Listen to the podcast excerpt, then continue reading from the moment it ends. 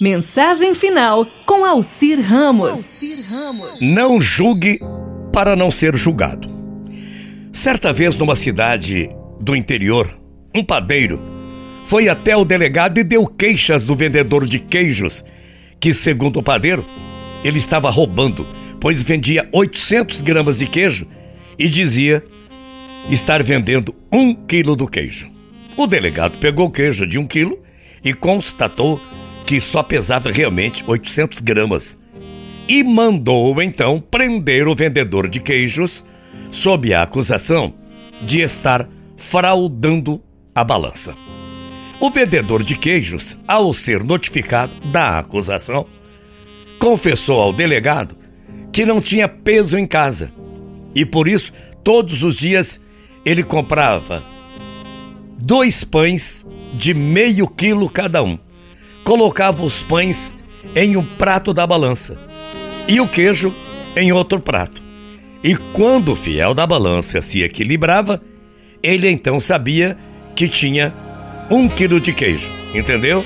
Ele comprava dois pães todos os dias, é, de meio quilo cada um, e colocava na balança quando e o queijo no outro prato. Quando o fiel da balança se equilibrava, então ele sabia que tinha um quilo de queijo. Ele se baseava pelos pães.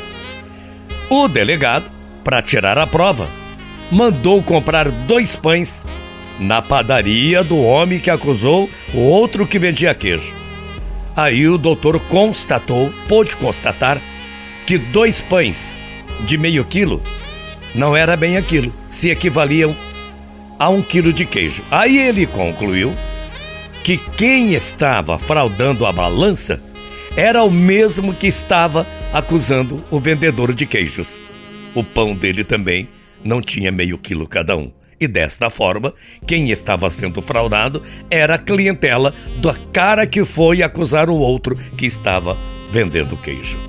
Nós somos um pouco assim e muitas vezes acusamos os outros de nossos próprios vícios. Espero que essa mensagem sirva de exemplo para muita gente. Muita paz Amanhã a gente volta. Bom dia. Até lá. Tchau, feia.